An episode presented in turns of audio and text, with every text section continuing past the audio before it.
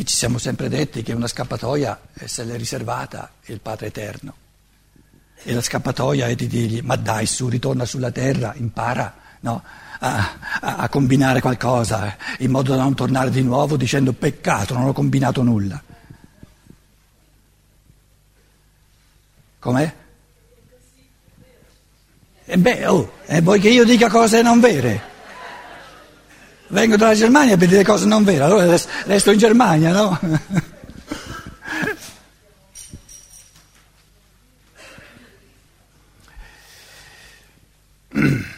Di fronte a questa proposta evolutiva di crescita, di cammino, che consente, che proprio dà la, il karma, cioè le condizioni di vita, sono fatte, sono quelle sempre giuste, fatte su misura, come un abito fatto assolutamente su misura per ognuno, perché gli pongono, gli, gli portano incontro le occasioni migliori per diventare sempre più libero, sempre più creatore, sempre più artisticamente inventivo nel suo essere, a tutti i livelli ai livelli dell'amore, ai rapporti fra le persone, ai livelli della conoscenza, ai livelli del, della scienza, della tecnica, tutti i livelli. Di fronte a questa propositività, piena di positività dell'evoluzione,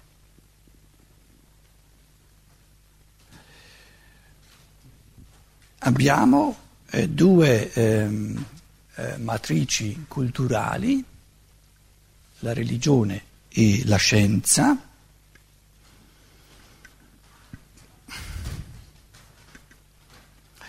La religione crede nello spirito, credere nello spirito.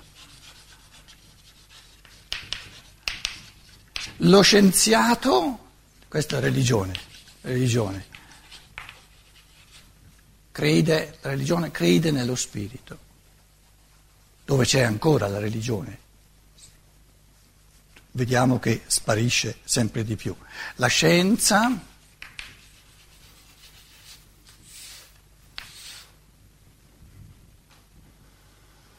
ignora lo spirito, si occupa della, della, del mondo della materia. Già l'altra volta dicevo, lasciamo stare gli scienziati che esuberano o vanno un po' al di là e negano la realtà dello spirito. Perché con quelli è anche difficile discutere. Prendiamo lo scienziato normale che dice se lo spirito c'è o non c'è non mi interessa, io mi occupo del mondo della materia, del mondo dove ho le percezioni, eccetera. Dicevo già l'ultima volta, ed era questo che volevo eh, ehm, ripetere eh, soprattutto per chi è nuovo, questi... Dunque, religio, la, la religione e la scienza hanno in comune, la cosa più importante ce l'hanno in comune. E qual è la cosa più importante che hanno in comune? Che né l'uno né l'altro la realtà dello spirito ce l'ha. Perché se io credo nella realtà dello spirito significa che non ce l'ho. Nessuno crede a ciò che ha. Se io ho tre, tre eh, pere, che stanno un anno di pere, almeno in Germania, anche in Italia, pieno di pere, anche, da, anche in Italia, eh? Pere. Da noi mai state tante pere come, perciò vi dico, vi parlo di tre pere, no? Mai tante pere come quest'anno. Gli alberi di pere, un sacco, un sacco di, bastoni per tenerle su. Dappertutto, davvero. In Italia no. Allora, se uno ha tre pere davanti a sé, non dice io credo in queste pere, se le mangia. Se una mamma ha un bambino nato, non dice io credo di avere un bambino, ce l'ha. La fede in Dio è il segno che non lo si ha che, che uno non ce l'ha.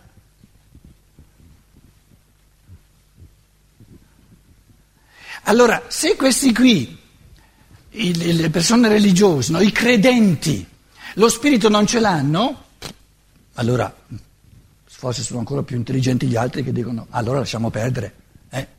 lo ignoro, occupiamoci, eh, si occupa, ignora lo spirito, si occupa del mondo, delle pere, bravo, delle pere, delle pere. Beh, quelle ci sono, quelle ce le ho, le posso mangiare.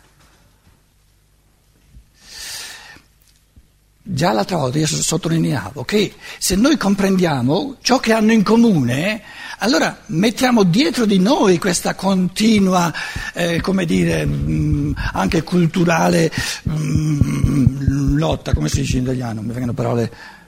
Eh? conflitto, litigio continuo tra il credente e il miscredente. Perché finché litigano, litigano fra di loro è una scusa per non fare il lavoro che invece si potrebbe fare. Ed è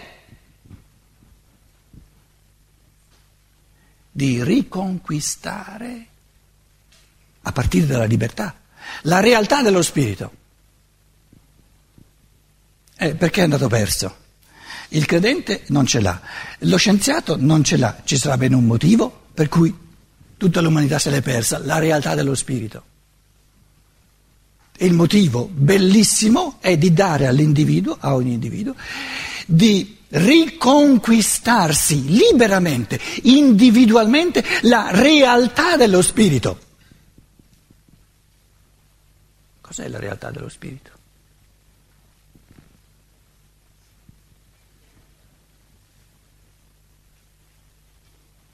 Essere uno spirito significa pensare, volere e creare.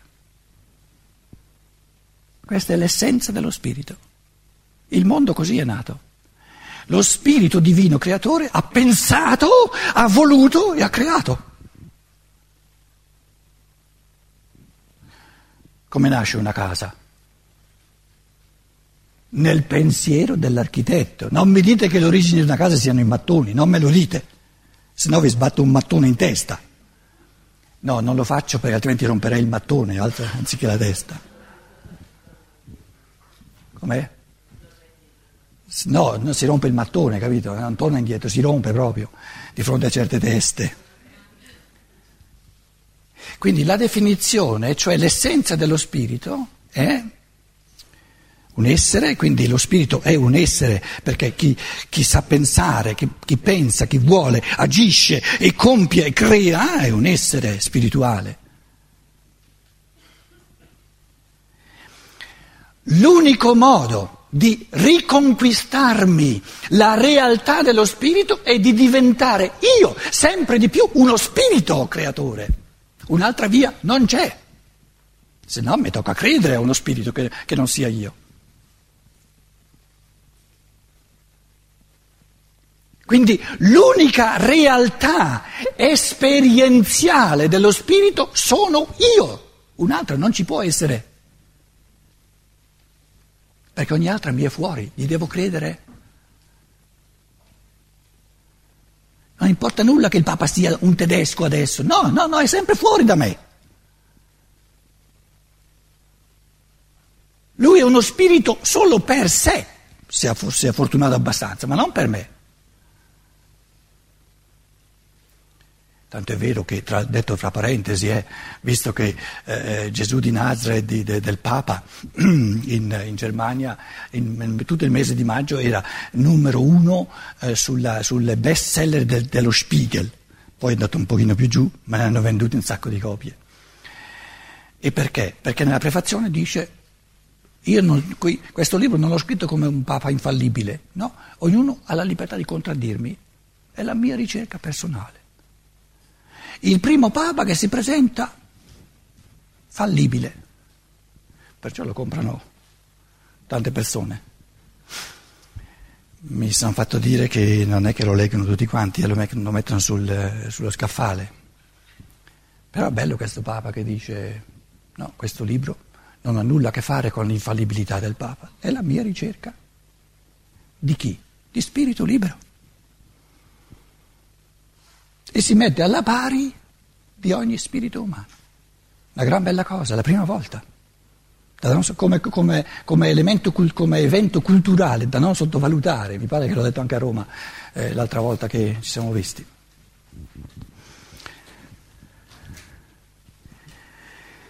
Bene, se l'unico modo, però a tutti possibile, di riconquistare, di ricostruire la realtà creante, artisticamente operante dello spirito è quella di diventare io, sempre di più uno spirito artisticamente creatore che, che, che crea mondi all'infinito, allora la domanda successiva è, ma in me, in questo spirito, qual è l'elemento di partenza? È il pensare.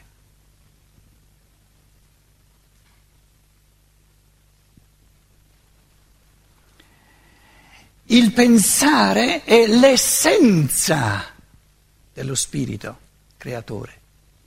Il volere è la sua emanazione ab extra.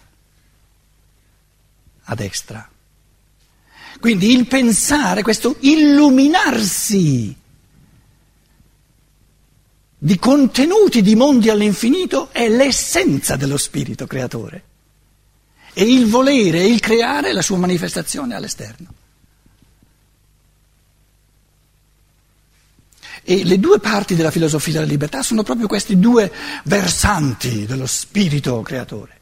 La prima parte, tutta concentrata sul pensiero, sul pensare, in quanto creatività assoluta, artisticamente perfetta dello spirito, e la seconda parte eh, l'esuberanza piena di amore di questo spirito che crea e si manifesta in mondi all'infinito. Si potrebbe dire il moto della seconda parte eh, della filosofia della libertà, eh, un bel moto degli scolastici. Chi non mi conosce, eh, ho fatto qui a Roma ehm, ancora otto semestri di, in, in, latino, eh, eh, bonum, di, di, filosofia scolastica si chiamava, bonum, un adagio degli scolastici, Tommaso d'Aquino, che poi si rifà ad Aristotele, bonum est diffusivum sui.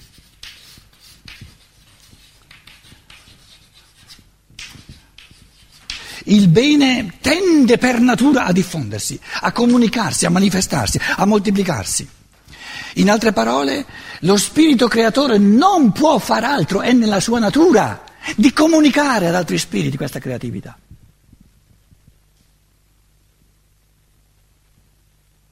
dandogli la potenzialità, mettendogli a disposizione tutti gli strumenti per diventare liberamente sempre più creatori. E questo, questo godere della libertà altrui è l'essenza dell'amore.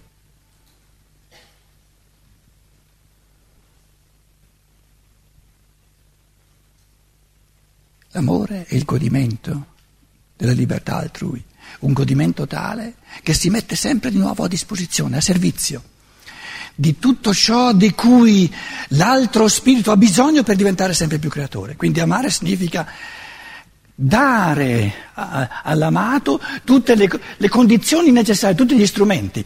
La libertà dell'altro non si può gestire, però la libertà dell'altro la si può, come dire, favorire o la si può eh, eh, mettere a repentaglio a seconda che io metto a disposizione dell'altro tutti gli strumenti, tutte le, le, le condizioni necessarie perché possa vivere sempre di più in libertà. Il mondo visibile?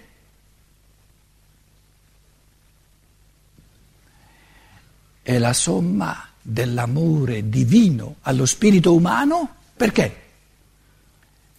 Perché il mondo visibile è la somma delle potenzialità evolutive del nostro pensiero è la somma di tutte le, le, percezioni che noi creativamente, come spiriti pensanti, siamo in grado di, di, di trasformare in concetti. La somma del percepibile, che noi chiamiamo il mondo, è la somma del pensabile. Perciò è la somma dell'amore allo spirito umano pensante. E quando gli, tutti gli spiriti umani nel corso dell'evoluzione avranno pensato tutto il percepibile e l'avranno tutto trasformato in concetti, in pensieri puri, il, il testo sacro lo chiama la risurrezione della carne.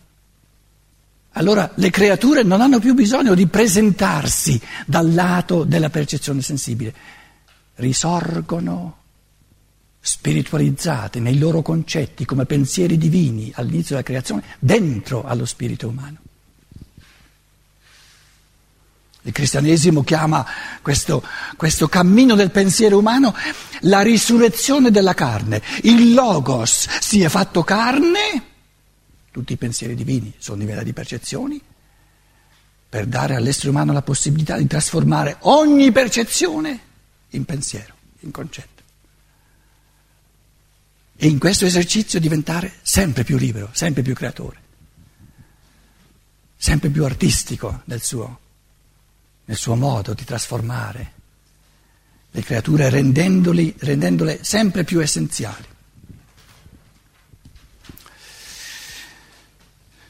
Bene, basta con eh, il mio sproloquio di introduzione.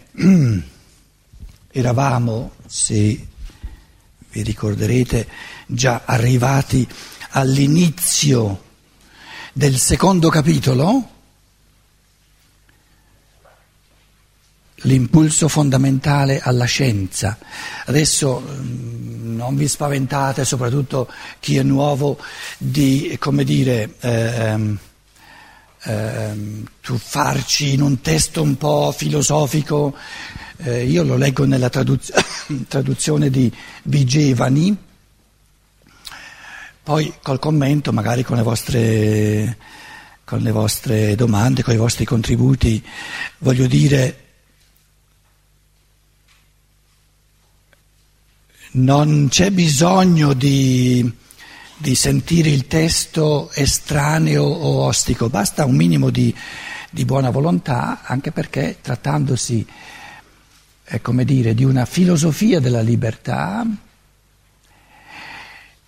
di una, un testo fondamentale sul, di esercizi di pensiero per diventare sempre più liberi, sempre più creativi, c'è naturalmente anche un, una dimensione di esercizio. Il mio sen due diverse anime serra e quella vuolsi separar da questa, la prima col tenaci, coi tenaci organi afferra il mondo e stretta con ardor vi resta, l'altra fugge le tenebre e la vedi levarsi altera alle paterne sedi. Potete dimenticarlo.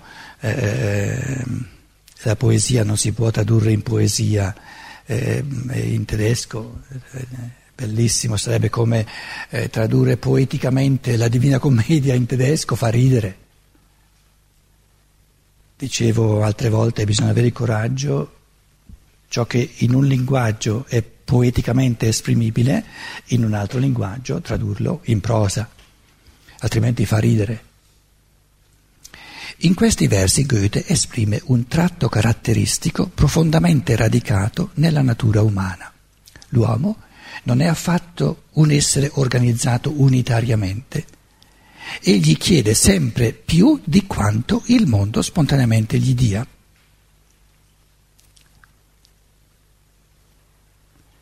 Cioè l'uomo ha la capacità di essere insoddisfatto. Nessun animale ha la possibilità di essere insoddisfatto. Perché se lo fosse lo saprebbe e sapendolo lo potrebbe esprimere.